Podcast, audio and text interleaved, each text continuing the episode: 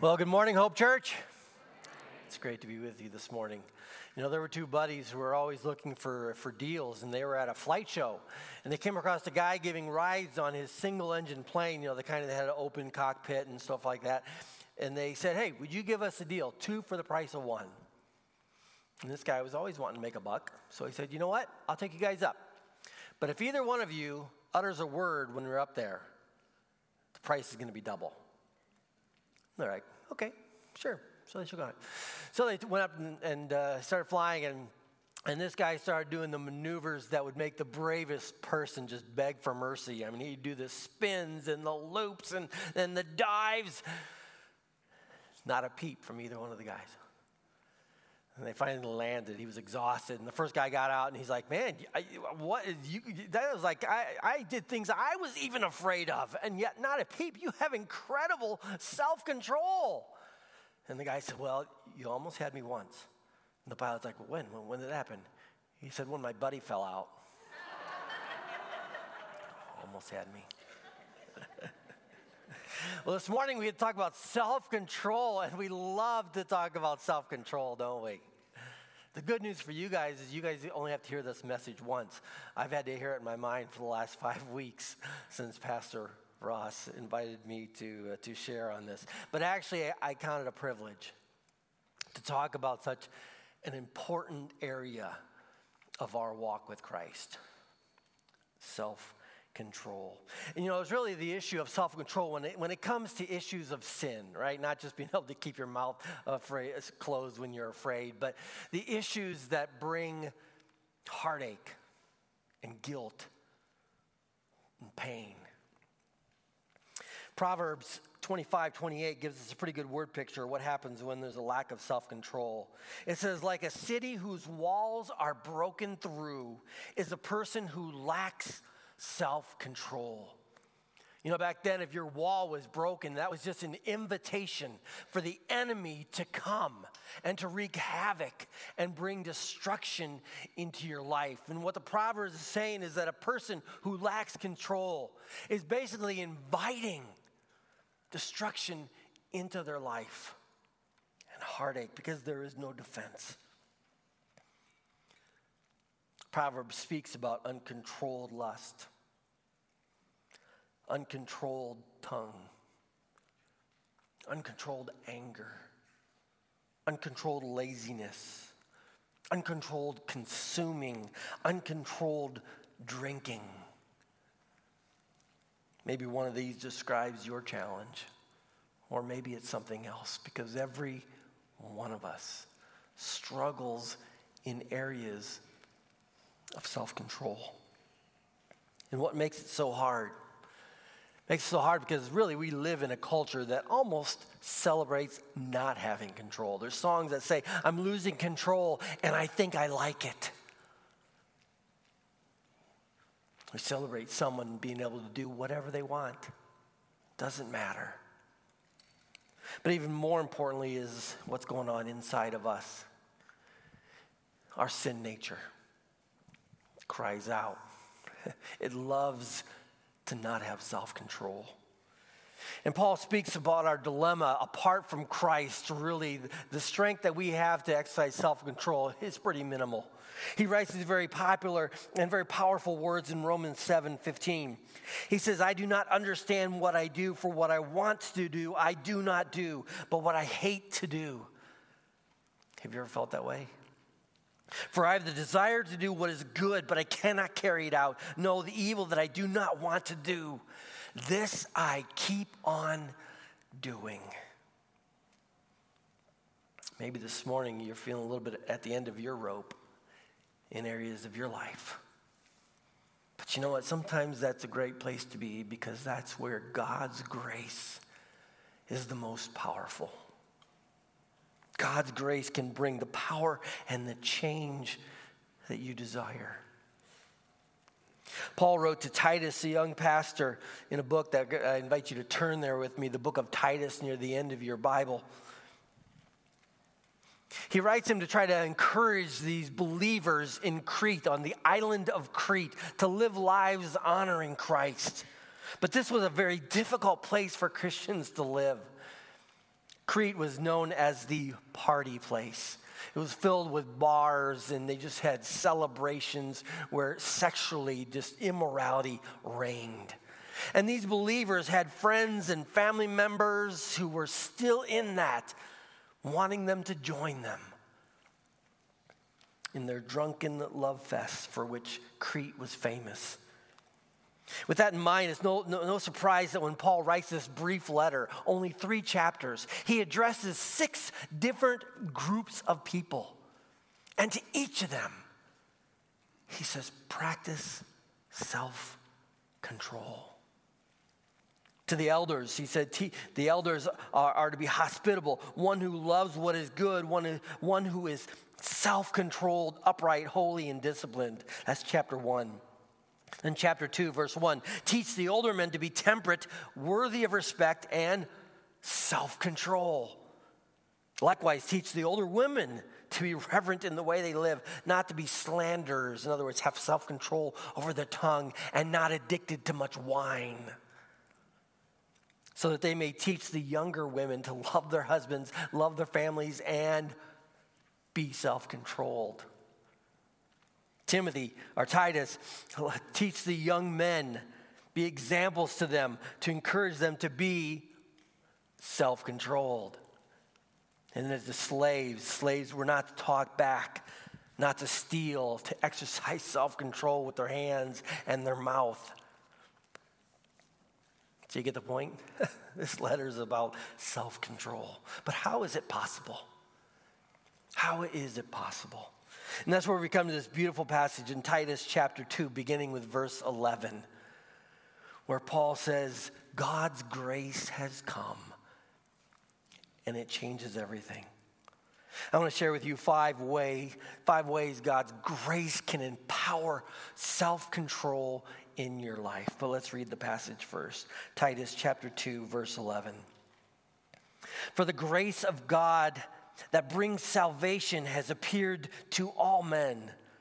It teaches us to say no to ungodliness and worldly passions and to live self controlled, upright, and godly lives in this present age while we wait for the blessed hope, the glorious appearing of our great God and Savior, Jesus Christ, who gave himself for us to redeem us from all wickedness and to purify for himself a people that are his very own, eager to do what is good. Stay there because we're going to look at chapter 3 in just a minute. Five ways God's grace can empower you to live self control, to grow in this fruit of self control. First of all, grace brings forgiveness. For the grace of God, Paul writes, that brings salvation has come. That is, brings salvation. The good news of the gospel is that Jesus died for our sins so that God will no longer hold our sins against us for every time we have lacked self control. Jesus says there is forgiveness. Chapter 3, verse 3 to 5. At one time, we too were foolish, disobedient deceived and enslaved by all kinds of passions and pleasures. We lived in malice and envy, being hated and hating one another. But when the kindness of and love of God our Savior appeared, He saved us. Not because of the righteous things we've done, but because of His mercy. How does His forgiveness empower us? Well, right after I had gotten my license, I was driving and I saw that dreaded sight and sound, right? See the lights behind you. And just for a moment, you're just hoping, oh, please pass me. Please pass me. You got to call. Someone else needs you. No. So I slowly pulled over, and he slowly pulled over. But the police officer came up to me and he explained to me what I was doing wrong. I was going faster than the speed limit. And then he did this he explained to me how much it would cost me if you wrote me a ticket. And for someone in high school, it was a lot of money. And then he said those beautiful words Son, today I'm just going to give you a warning. Oh, yes. So, what was my response? Was my response to take off? Sucker! I got away with this one, right? No. I was so grateful that he gave me a warning, that I did not have to pay the penalty for my driving sin. Did I mention that my mom was in the car? I, I, that might have helped my situation. Jesus not only gives us a warning, he, he doesn't just give us a warning. Jesus paid the price. He paid the price for our forgiveness by dying on the cross, the ultimate cost of his life. So, what is my response? When I'm being tempted to give in, grace says, No, you have been forgiven at a great price. Secondly, grace brings a cleansing. A cleansing. Look at verse 14. That he does this to purify for himself. And in the next chapter, in verse 5, it says, He saved us through the washing of rebirth. And the good news of the gospel is that, is that God takes people with dirty hearts dirty minds, dirty hands, dirty eyes, dirty ears, dirty everything. And He cleanses us through the blood of Christ. He purifies us. John says, if we confess our sins, He is faithful and just and will forgive us our sins and cleanse us from all unrighteousness so that one day we can appear before God. Paul writes in Colossians 1:22, holy in his sight, without blemish, free from accusation, cleansed by Jesus. You know, there's also a beautiful word picture in the Bible that Jesus is preparing for himself a beautiful bride right? This is found in Ephesians 5. And to present her to himself as a radiant church without stain or wrinkle or any other blemish, but holy and blameless before him.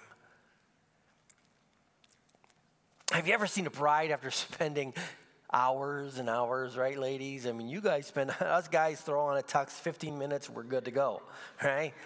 But hours, you know, taking a shower, putting perfume on, shaving your legs, getting the pedicure and the manicure.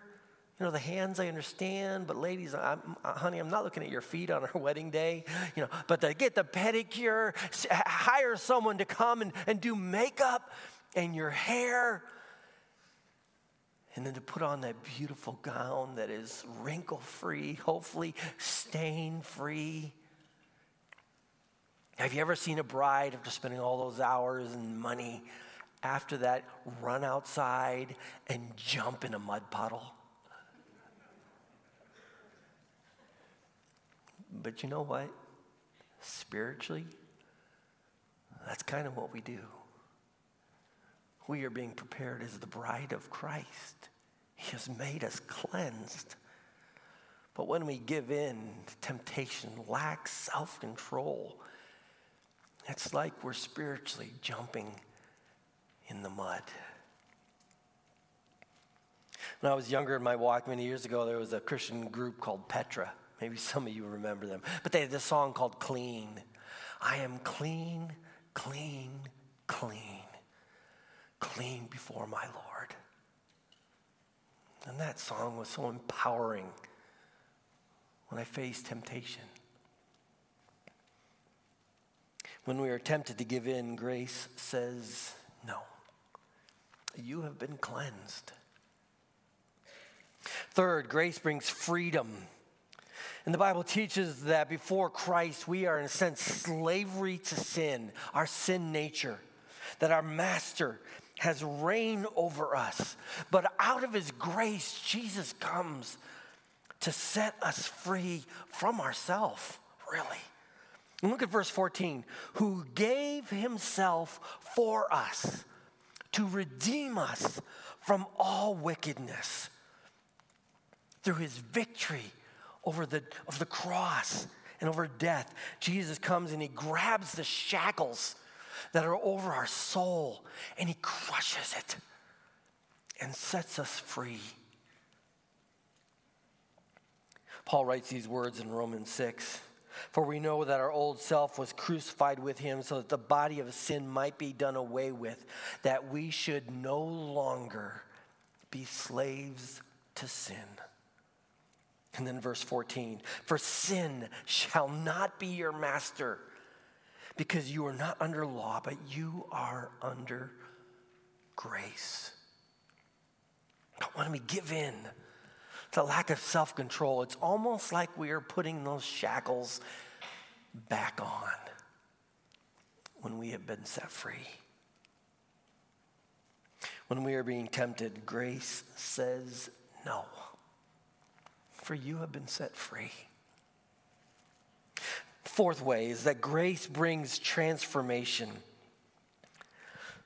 Look at chapter 3, verse 5. He saved us through the washing of rebirth and renewal by the Holy Spirit. So that what would be possible is chapter 2, verse 14, so that we would be eager to do what is good. How is that possible? Because the Holy Spirit, who, who Paul says God is poured out on us generously, is given to us to start renewing us from the inside, changing us from the inside. It is God's grace that begins to help us to see sin for what, it's, for what it truly is that it is ugly, it is destructive. It always says it wants more. It's God's grace that begins to help us to see that the righteousness of God is beautiful and glorious, and that's what truly brings life and joy.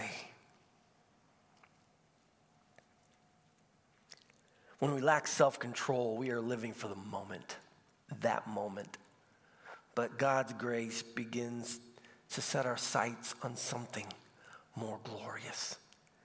That's what Paul touches on here the glorious appearing of our great God and Savior, Jesus Christ. While we wait for that, while we're looking for that, while we're longing for that.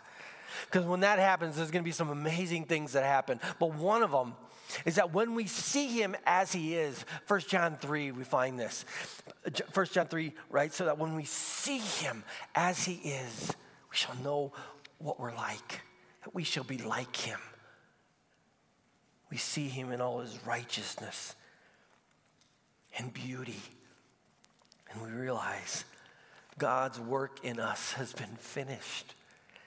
And we are like him, no longer struggling with sin. And so John says, everyone who has this hope in him purifies himself just as he is pure. Because we know that glorious moment that's coming but also the moment where, where Jesus ushers in the home of righteousness. And Peter touches on this in 2 Peter chapter 3. He says, But in keeping with this promise, we are looking forward to a new heaven and a new earth, the home of righteousness. Where we no longer have to struggle with our own lack of self control. And we don't have to deal with other people's lack of self control. So Peter says, So then, dear friends, since you are looking forward to this, make every effort to be found spotless, blameless, and at peace with Him. That should empower us. Empower us to grow in the fruit of self control. When we're being tempted to give in, grace says, No, that is not who you are anymore. And the fifth way is that grace brings new ownership. Look at verse 14 again. And it says, And to purify for himself a people that are his very own, eager to do what is good. His very own. You know, our culture says, you know what, this is my body. I'll do with it as I please. You know what that means? Lacking self control in all sorts of ways. All culture says, you know what, you do you. You do do whatever you want. You do you. That's what matters. Self fulfillment, even if it brings destruction. But something happens when we put our faith in Christ. There is a, a, tan, a, a transfer of ownership that we become His. That your eyes are no longer just your eyes, your hands are no longer just His, yours. You belong to Him. 1 Corinthians, Paul writes to a group of believers who are having trouble controlling their bodies in the issue of sexual immorality. And he writes these very powerful words Do you not know that your bodies are members of Christ Himself?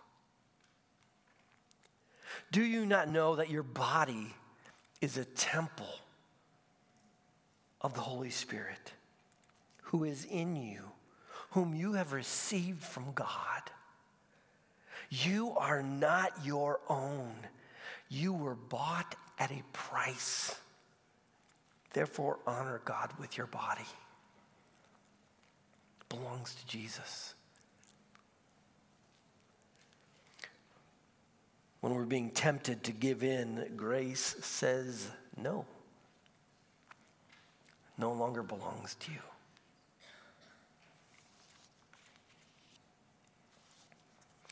It was a phrase that began to uh, pop into my mind a couple years ago. And the phrase is, not anymore. Can you say that with me? Not anymore. Usually it was like when I was shopping. I, I don't like to shop. I, I, got a bad attitude when I shop. And so, so I, you know, I see people, and, and maybe sometimes I see what they're wearing. And, and, what they're wearing is like really out of style, right? And so I, I think to myself, what do I think? Not anymore. I mean, maybe you used to wear that, but not anymore. Or maybe, maybe, maybe you used to wear that, but the, the clothing no longer fits. I mean, let's just be honest. It's not that probably the shirt shrunk. It's probably that you know, you know, things happen. You know, and we live. It's just it's no longer a good look for you. So I think to myself, help me? Come on help me. Not anymore. Or maybe maybe for guys you know they could do the tank top right? And and maybe they were pretty buff and, and in shape and fit and but you know what that six pack has turned, turned into the 24 pack right and looking a little bit more like chewbacca you know because it happens to all of us guys you know we just we get hair start growing everywhere you know except well anyways so so so you know it's like you know so i think to myself what? Not anymore more. Now, I'm not immune to this. Okay, I'm not immune to this. I love wearing tube socks with sandals. Yeah, I, I do. I just find it very comfortable, right? But a couple years, my family had to do an intervention right? They all showed up. I'm like, what's going on? they had my, my tube socks in a pile with my sandal on top. And they said to me, and to add injury to insult, they're like, Dad, not, not only is that not in style, it was never in style, right? That was never in style. Or maybe, maybe you were younger, you, were younger, you were a graceful ballerina, right? With poise and balance, right? But years have gone by and now you're a grandma. And so, you know, you, you see a young kid at your office riding a hoverboard, right? And, and making it look so easy and fun. And so you say to yourself, I think I want to try that. And you try it and you almost break your elbow, right? Some of you don't know I'm talking about my wife. you're, you're children's director, okay? It's your fault. Uh, like, and I want to say to her, just in case she's listening, not. Right, not anymore she did give me permission to say that. Okay, because so, sometimes you got to eventually, eventually, not early on, but once you realize it's probably not broken because the swelling has finally gone down, but uh, you, you can't laugh at it about then. But you got to laugh at it eventually, right? Not anymore. On a more serious note, maybe you grew up in a home where where alcohol just flowed, right? And that that's how you couldn't have fun unless there was alcohol. That's also how you coped, and that's how, that's how, I mean, it was just always there. You coped, frustrations, anything, it was alcohol, but you've, you've, you've seen the heartache and the lack of self-control that that then produces, right? You've seen brokenness, and but maybe that's that's what you grew up and you knew that. That's how, that's what you knew, and so that's what you do. And but now you're a believer in Christ, a follower in Christ, and grace has come. And grace says, not anymore. It doesn't have to be you. Things can be different. Or maybe you grow up and you just had total access to computers and images and things even at a young age, and, and that just becomes so, you know, how science has showed it's so addicting and, and it's just become part of, you know, just you. And, but now you've become a believer, and your eyes belong to Him. And grace says, not anymore. That doesn't have to define you. You've been cleansed, you've been forgiven. God's grace changes. Or maybe you grew up in a home that where the, the words were just poison. I mean, just either vulgar or just always biting and cutting, and, and you just found that you kind of adopted that way of just talking to people. And you've seen the heartache and destruction and uncontrolled tongue can cause, a careless word. But now you're a believer, right? Your tongue belongs to Him to be a blessing. And grace says that that can be different. That can be different. Grace says, not any more. Or what is it for you? What is it in your life? You need to experience the power of God's grace.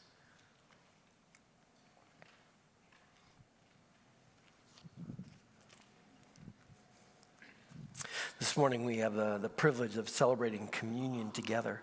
And it's a celebration of God's grace right here. Jesus Christ coming, God's grace revealed. Where grace, because Jesus was willing to, to allow his body to be broken, which we celebrate in the bread, and his blood to be poured out, which we celebrate in the cup so that we might taste of God's grace. So that God's grace might remind us today I have been forgiven. But maybe you feel like you, you, are not worthy. Maybe there's been so much lack of self control in your life and destruction. You're like, God could never. I couldn't be farther from the truth. None of us are worthy. And it's not because of the righteous things we've done, it's because of His mercy and His love. It says that grace has appeared that brings salvation to all men, to all women, to all children. It has come for you. So we can celebrate this morning. But it's also a time of reflection. Am I allowing God's grace to have its full effect in my life? Maybe this week you really lacked self control. Maybe you really blew it. This is the time we come and again just seek His forgiveness, His cleansing. Be reminded that we can be empowered by His Spirit's presence in our life, that we belong to Him.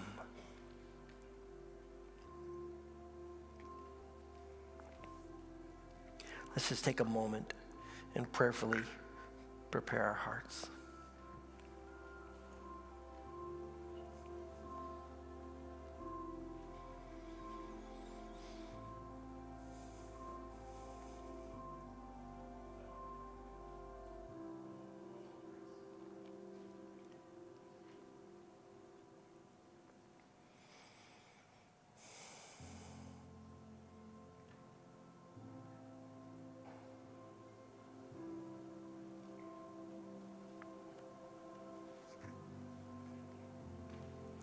Lord, we thank you for this celebration that you instructed the disciples to do until you return, so that we might continually be reminded that your grace has come.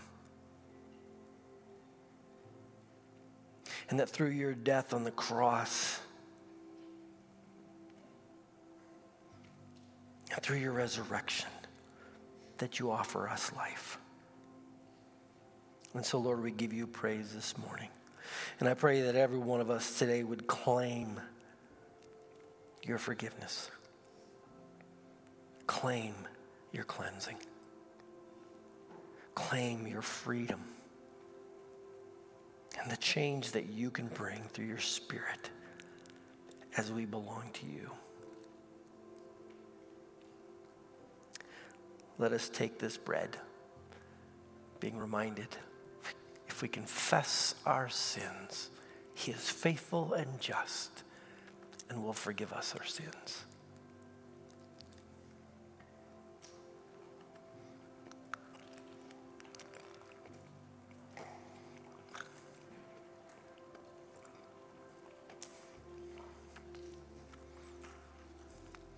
This cup represents his life that was poured out, his blood for our cleansing. But it also is his life in us now. The mystery of the gospel, Jesus Christ in you. So as we take this juice in us, let's be reminded of the presence of Christ. Paul says, I have been crucified with Christ, and it is no longer I who live, but Christ who lives in me, the one who exercised perfect self control every moment. That He is the one who can give us the strength to be different. Let us take this cup together.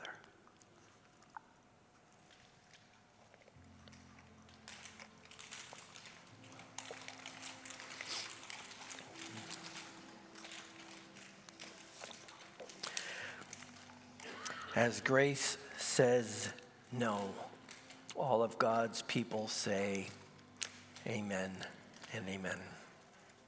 As is customary after uh, communion, during Communion Sunday, we take a benevolent offering, which goes to help support uh, those in need with the love of Christ. And as Christ has loved us, we too give. You can either give in the back or online.